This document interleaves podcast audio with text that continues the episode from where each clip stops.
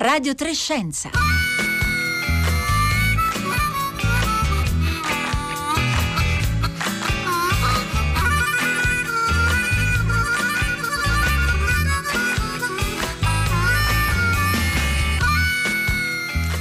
Buongiorno da Marco Motta, bentornati all'ascolto di Radio Trescenza in questo mercoledì 3 febbraio e insomma abbiamo molto e spesso parlato in queste ultime settimane di vaccini anti-Covid che sono naturalmente la via maestra per uscire dalla pandemia, ma anche perché in questo anno così difficile, lo sappiamo bene, sono mancate delle terapie davvero efficaci e facilmente disponibili per curare la Covid-19. Già nelle prime settimane della pandemia, nel marzo dell'anno scorso, però Rino Rappuoli, lo scienziato italiano che è stato pioniere anche nello sviluppo eh, di nuovi vaccini, nuove tecnologie vaccinali, ci aveva parlato proprio da questi microfoni della ricerca avviata sugli anticorpi monoclonali. E forse ricorderete quando nell'ottobre scorso l'ormai ex presidente statunitense Donald Trump fu trattato proprio eh, con questo tipo di farmaci molto avanzati. Beh, negli ultimi giorni eh, si sta parlando molto di anticorpi monoclonali anche in Italia, dove proprio in queste ore l'Agenzia Italiana del Farmaco sta valutando l'autorizzazione eh, di emergenza di questi eh, farmaci, mentre in alcuni paesi come gli Stati Uniti, la Germania e Israele sono stati autorizzati i primi anticorpi monoclonali già disponibili sul mercato. Allora, Oggi a Radio Trescenza proviamo a capire meglio, eh, ci torniamo, ne abbiamo anche parlato in passato, ma è importante capire che cosa sono, come sono prodotti, se i dati che abbiamo finora, eh, se sulla base di questi dati possiamo considerarla una terapia efficace contro la Covid-19, quali sono anche i problemi di accessibilità, se ci sono di questi farmaci che sono molto sofisticati e anche al momento costosi. Lo faremo eh, con una protagonista delle ricerche su questo fronte che tra poco vi presenterò, ma abbiamo anche bisogno eh, delle eh, vostre eh, domande che potete inviarci come sempre al 335 5634 296 con un sms o un whatsapp oppure come sempre potete dialogare con noi anche via Facebook e Twitter.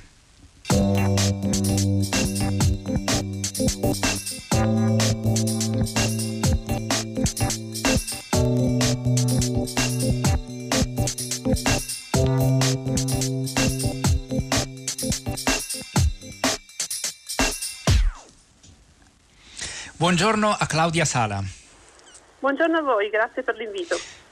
Grazie a lei per aver accettato e per essere con noi qui a Radio Trescenza oggi. Claudia Sala è responsabile del gruppo di ricerca sugli anticorpi monoclonali della Fondazione Toscana Life Sciences. Lavora con eh, Rino Rappuoli che abbiamo citato, che eh, appunto lo ricordavamo eh, nel marzo dell'anno scorso, ci raccontò l'inizio, l'avvio delle ricerche eh, sugli anticorpi monoclonali eh, contro appunto Covid-19 e proprio lì al laboratorio eh, della, della Fondazione. Allora Claudia Sala, partiamo davvero eh, dalle basi, perché insomma un, um, hanno un nome eh, difficile da, da, ricordare, anche quasi da pronunciare, eh, gli anticorpi monoclonali. Allora, diamone una eh, definizione innanzitutto. Sì, allora, eh, che cos'è un anticorpo innanzitutto? Un anticorpo è una proteina che si chiama anche immunoglobulina, che è prodotta dal nostro organismo in modo del tutto naturale come risposta ad una infezione che può essere causata da un batterio oppure da un virus. Quindi se vogliamo dirlo in termini molto semplici, un anticorpo è un'arma di difesa, una sorta di freccia che il nostro organismo può scagliare contro l'invasore. Perché si chiamano monoclonali? Si chiamano monoclonali perché originano da un singolo clone, cioè da un singolo raggruppamento di cellule, tutte uguali a se stesse, che si chiamano linfociti B, i quali sono specializzati proprio nel produrre queste molecole. Quindi quando un linfocita si divide e produce un piccolo gruppo di cellule che originano tutte dallo stesso, ecco che si forma un clone e dal clone nasce l'anticorpo monoclonale. Quindi sostanzialmente eh, voi partite nella, eh, nel produrre questi, eh, questi, farmaci in realtà dagli anticorpi che i nostri organismi producono in reazione appunto alla, eh, all'invasione, all'aggressione di un virus o di un batterio. Si parte appunto eh, da, da, dagli anticorpi prodotti dall'organismo e poi ci si lavora in laboratorio, eh, Claudia Sala, nel laboratorio come il vostro, per individuare, selezionare gli anticorpi che funzionano sì, meglio? Eh, per la precisione si parte dalle cellule B, cioè dai linfociti B, mm-hmm. eh, in questo caso di coloro che hanno contratto il Covid-19 e ne stanno guarendo. Nel nostro caso specifico siamo partiti da pazienti in via di guarigione dal Covid-19 che erano stati reclutati nell'ambito di adeguati eh, protocolli clinici sia qui al Policlinico di Siena sia all'ospedale Spallanzani di Roma. Questi pazienti, essendo convalescenti, appunto, avevano nel loro sangue dei linfociti B circolanti, i quali producevano anticorpi contro il Covid. Ecco, da lì siamo partiti, dall'isolare queste cellule che in laboratorio hanno prodotto tanti anticorpi, parliamo di circa 4.000 anticorpi diversi, i quali poi sono stati sottoposti a procedure di selezione in modo da individuare quello più potente quello più potente che è appunto quello che avete eh, selezionato e di cui eh, tra l'altro insomma eh, ne, ne, parleremo anche eh, tra poco eh, state avviando la sperimentazione eh, clinica e quindi sono molto attesi i risultati ehm, Claudia Sala, è, è, corretto definirli una terapia per una malattia come Covid-19, gli anticorpi monoclonali? Sì. Come li dovremmo definire? Sì, è corretto. L'anticorpo monoclonale può essere una terapia. In effetti eh, quello che noi speriamo eh, sia l'esito eh, dei test clinici che inizieranno a breve, speriamo che appunto sia questo, una conferma che il nostro il, la linea con Claudia Sala probabilmente è, è caduta, per cui in attesa eh, di ripristinare la comunicazione, io vi ricordo intanto eh, che ci potete eh, scrivere al 335 5634 296 perché appunto eh, stiamo eh, cercando di, di, capire meglio, lo vogliamo fare anche col vostro aiuto, con le vostre eh, domande, la, mm, la, la, appunto, l'importanza di questi, di questi farmaci, degli anticorpi monoclonali e Claudia Sala ci, sta, eh, ci stava spiegando appunto eh, di come si sta eh, conducendo, come è stata condotta la, la, ricerca e come si sta per avviare la eh, sperimentazione lì al laboratorio eh, dedicato eh, che si, che, si, chiama MAD Lab, quindi il, il Discovery Monoclonal Antibody Discovery Lab, quindi il laboratorio che è dedicato proprio alla scoperta degli anticorpi monoclonali per appunto per trattare la Covid-19. Nel frattempo Claudia Sala è, tornata eh, con noi. E, allora, l'importante, eh, Claudia Sala, è rimarcare la differenza rispetto ai eh, vaccini. Eh, quindi ehm, stiamo parlando di un ehm, tipo di farmaco che può essere utilizzato per curare pazienti che hanno eh, già sviluppato la malattia. Tra poco torneremo anche sul fatto che in quale fase della malattia eh, diciamo, uh-huh. si, eh, sono più, eh, il loro utilizzo è ottimale, però è così. Sì, eh, allora, eh, par- vediamo un attimo la differenza tra i vaccini e gli anticorpi monoclonali. Eh, quello che fa un vaccino è insegnare al nostro organismo a difendersi contro l'invasore. Quindi di fatto il vaccino eh, insegna al nostro sistema immunitario a costruire delle difese contro il batterio o il virus che potrebbero invadere il nostro organismo anche di qui a qualche tempo. L'anticorpo non fa questo, l'anticorpo è una barriera, una sorta di scudo già pronto che noi forniamo a coloro che sono eh, a rischio di contrarre l'infezione oppure a chi l'ha appena contratta, in modo tale da difendersi contro l'invasore oppure contro sintomi gravi. Quindi capisce che eh, i due farmaci, il vaccino e l'anticorpo, ehm, eh, compiono, fanno funzioni diverse, capisce? Quindi sostanzialmente l'anticorpo possiamo dire agisce nell'immediato, il vaccino invece agisce sul medio-lungo termine proprio perché ha bisogno anche di qualche settimana in modo da poter essere efficace, in modo da far maturare le difese nell'organismo. È, è, corretto però, eh, Claudia Sale, di dire che gli anticorpi monoclonali possono essere usati anche eh, come profilassi prima che si sviluppi eh, la malattia. Abbiamo capito la differenza diciamo, tra vaccini e anticorpi, ma è, è così c'è anche questa possibilità nell'utilizzo degli anticorpi monoclonali? C'è anche questa possibilità, è quella che si chiama immunizzazione passiva in gergo tecnico. In pratica consiste, come dicevo prima, nel somministrare gli anticorpi alle persone a rischio di contrarre l'infezione, proprio contando sul fatto che questi anticorpi possono difendere da subito, nel momento in cui li si iniettano nella persona a rischio. Questa è l'immunizzazione passiva che si differenzia da quella indotta dal vaccino. Eh, Claudia Sala, ehm, è la prima volta che vengono eh, utilizzati mani, eh, gli anticorpi monoclonali eh, appunto contro malattie infettive. Ne abbiamo sentito parlare negli anni scorsi molto, per esempio in campo oncologico. Eh, è la, è, la, prima volta oppure no che si cerca di utilizzare eh, anche proprio per le malattie infettive, soprattutto su, no. diciamo, su larga scala? Sì, guardi, eh, nelle malattie infettive effettivamente c'è un po' di ritardo rispetto all'utilizzo dei eh, monoclonali che come diceva giustamente lei hanno trovato maggiore impiego ehm, contro le malattie oncologiche oppure contro le malattie autoimmuni, infiammatorie. Eh, nel caso delle malattie infettive un esempio eh, lampante è rappresentato dall'infezione da Ebola virus. In quel caso sì, eh, i monoclonali hanno rappresentato la prima e unica arma di difesa per un certo periodo di tempo. Quindi L'applicazione è già stata diciamo, utilizzata nelle malattie infettive e in questi anni si assiste ad una rapida espansione, tant'è che nella letteratura scientifica si leggono sempre più dei reports di eh, laboratori che sviluppano monoclonali contro malattie infettive. Ora stiamo parlando di coronavirus, ma c'è chi studia monoclonali contro altri virus e anche contro specie batteriche.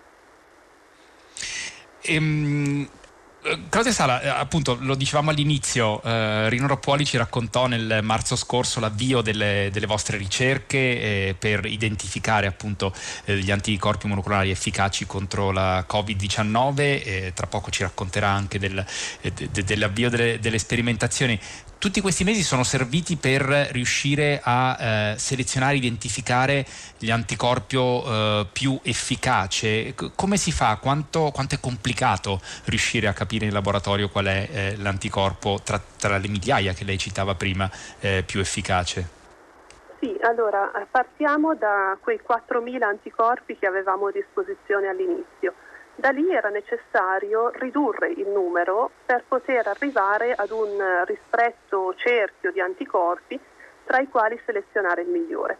Questa riduzione è stata fatta grazie a esperimenti di laboratorio che hanno valutato essenzialmente due cose. La prima è stata la capacità dell'anticorpo di riconoscere il virus e in modo particolare riconoscere la proteina spike del virus che tutti abbiamo imparato ormai a conoscere. La seconda capacità che abbiamo valutato è, eh, discende dalla prima, diciamo, ed è consistita nella capacità neutralizzante dell'anticorpo, cioè la capacità dell'anticorpo, una volta legata alla proteina spike, di bloccare il virus oppure, come si dice in termini specialistici, la capacità di neutralizzarlo. Ecco, si sono allestiti esperimenti per valutare queste due cose, quindi il riconoscimento e la neutralizzazione e una volta che eh, tutti i 4.000 anticorpi sono passati attraverso questi due steps, abbiamo isolato una ventina di candidati, tra i quali poi si è scelto il migliore, che è quello più potente a concentrazioni inferiori.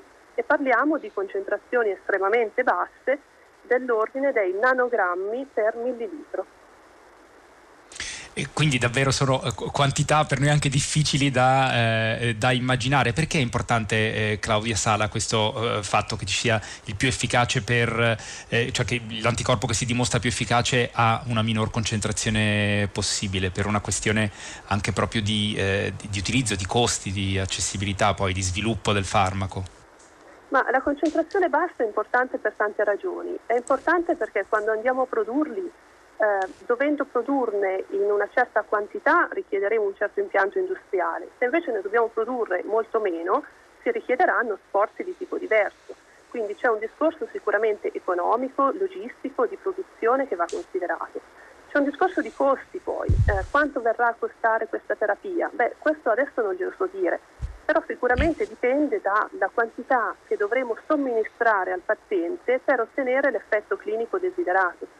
Quindi se dobbiamo somministrarne eh, una quantità dell'ordine dei milligrammi parliamo di un certo livello di costo. Se dobbiamo somministrarne 10 o 100 volte di più capisce che parliamo di costi decisamente maggiori. Quindi la quantità piccola che abbiamo misurato in vitro noi speriamo che si traduca poi in un'altrettanto piccola quantità necessaria in vivo per contenere anche i costi. E su questo aspetto torneremo, intanto vorrei eh, dare anche eh, voce agli ascoltatrici e agli ascoltatori che ci stanno scrivendo al 335 5634 296. Eh, c'è Luciana che chiede per favore qual è la differenza con la cura che l'anno scorso avevano messo a punto gli ospedali di Mantova e Pavia col Siero. Credo che Luciana stia facendo riferimento al cosiddetto plasma uh-huh. iperimmune. E allora eh, Claudia Sala, qual è la differenza tra appunto l'utilizzo del plasma iperimmune e invece lo sviluppo in laboratorio? Laboratorio di anticorpi monoclonali? Sì, allora il plasma è un derivato del sangue che come tale contiene tutti gli anticorpi che sono presenti in quel sangue dal quale il plasma è stato preparato. Quindi non abbiamo un solo anticorpo lì, ma abbiamo tanti anticorpi. Eh, si parla infatti di una terapia policlonale e non monoclonale. Nel caso dell'anticorpo monoclonale invece siamo andati a selezionare un solo anticorpo estremamente potente che possiamo produrre in vitro eh, in modo nelle quantità che vogliamo, nelle concentrazioni che vogliamo e che possiamo somministrare nei modi e nei tempi che vogliamo. Quindi è un farmaco ehm, che possiamo produrre in modo diciamo sganciato dal paziente che ci ha donato il sangue, capisce? Mentre con il plasma siamo sempre legati alla donazione di chi ci fornisce questo prezioso derivato del sangue, nel nostro caso invece non abbiamo più bisogno del donatore perché l'anticorpo si può produrre in laboratorio. È molto chiaro. Claudia Sala, ehm, lo dicevamo prima, voi state per avviare la sperimentazione clinica di eh, questo anticorpo monoclonale eh, che, che, avete prodotto lì a Toscana, eh, nei laboratori della Fondazione Toscana Life Sciences. Quanto eh, tempo prenderanno queste eh, sperimentazioni? Quando vi attendete che eh, possa eh, essere sottoposto poi a, a, ad approvazione il eh, vostro farmaco? Dunque, riteniamo che la sperimentazione clinica possa partire a giorni. Infatti eh, tutta la documentazione, il processo autorizzativo per poter partire con la sperimentazione sull'uomo è stata completata. Quindi a breve si partirà e si partirà con la sperimentazione su persone sane eh, nelle quali verrà quindi valutata la sicurezza del prodotto, quindi dovremo valutare e accertarci del fatto che l'anticorpo non provochi danni in coloro ai quali viene somministrato, quindi partiamo da volontari sani. E questa è la fase 1. Una volta superata la fase 1 si passa in fase 2 eh, ed è una fase in cui l'anticorpo si sperimenta su persone infette in modo da valutarne l'efficacia, quindi la capacità dell'anticorpo di aiutare una persona a guarire e a debellare il virus. Una volta superata anche la fase 2 si va in fase 3, dove il numero delle persone coinvolte nella sperimentazione si ingrandisce molto, parliamo anche di migliaia di persone, e anche i tempi sui quali si svolge la sperimentazione possono allungarsi. Ora riteniamo che eh, si debbano completare le fasi 1 e 2 in modo tale da richiedere un'autorizzazione per un uso cosiddetto di emergenza. E se tutto va bene, eh, questa autorizzazione potrebbe arrivare eh, verso aprile-maggio. Quindi questi sono i, i tempi eh, che eh, vi attendete. Eh, Claudia Sala, ehm, parliamo anche però del, di, degli anticorpi monoclonali che sono già arrivati eh, diciamo sul mercato, che sono già disponibili. Citavamo il fatto che eh, gli Stati Uniti, la Germania Israele ne hanno autorizzato già in alcuni casi l'uso. Si tratta in particolare di due ehm, diciamo farmaci prodotti da due grandi industrie e ehm, in, mi pare di capire che dai dati che abbiamo disposizione si siano eh, dimostrati efficaci in particolari eh, condizioni diciamo in, uno, in, una fase eh, particolare della malattia, in una fase precoce di sviluppo della malattia. È così? Quali sono le ragioni che, che spiegano questa efficacia e quanta efficacia hanno dimostrato di, di avere eh, gli anticorpi monoclonali che già sono disponibili ad oggi?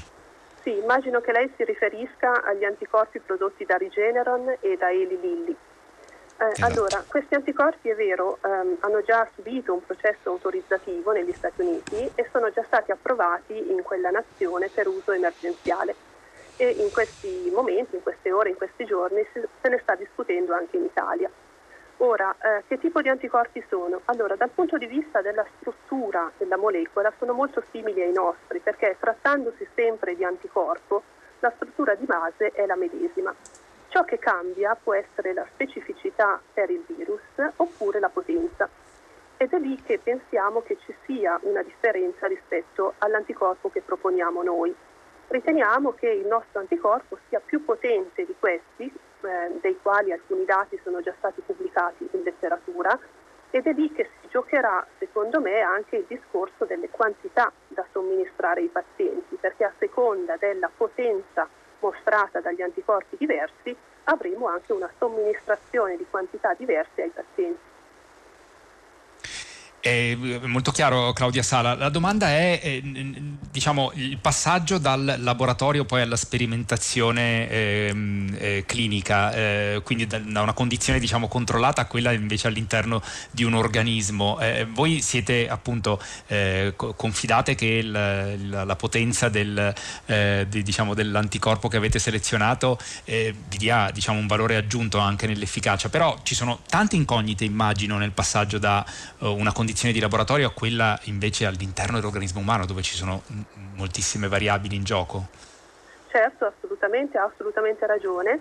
Eh, passare da un sistema in vitro come quello che abbiamo esplorato fino ad ora ad un sistema decisamente più complesso che quello in vivo implica una serie di rischi e occorre eh, prendere in considerazione tutta una serie di variabili che in vitro non ci sono. Ora, a questo proposito posso dirle che i nostri anticorpi eh, sono già passati attraverso una fase in vivo in un modello animale. Ora, nel modello animale hanno mostrato risultati davvero incoraggianti, quindi noi speriamo che passando eh, ad un livello ancora superiore, che è il modello umano, questi risultati siano riprodotti. Certo, occorrerà considerare alcuni parametri, ne cito uno per tutti, la stabilità dell'anticorpo nell'organismo, piuttosto che la disponibilità dell'anticorpo in quei tessuti, in quegli organi dove davvero serve. Quindi si faranno tutti quegli studi che in farmacologia si chiamano farmacocinetica, farmacodinamica, per capire un po' come si distribuisce l'anticorpo nell'organismo umano e se davvero riesce ad arrivare in quei tessuti e in quegli organi dove davvero serve.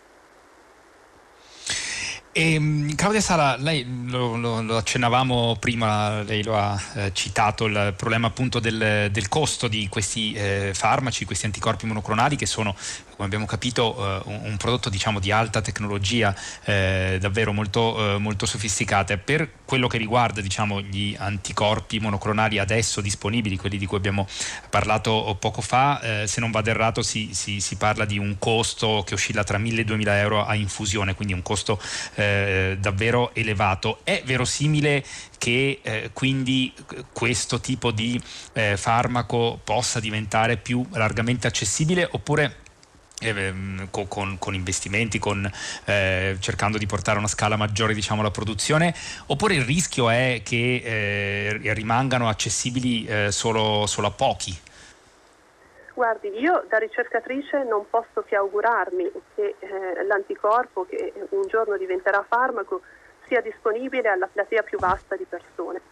Um, c'è l'interesse ovviamente anche da parte del, del, governo italiano su questo nostro lavoro e lo sapete bene, per cui noi speriamo che tutto contribuisca anche a contenere i costi.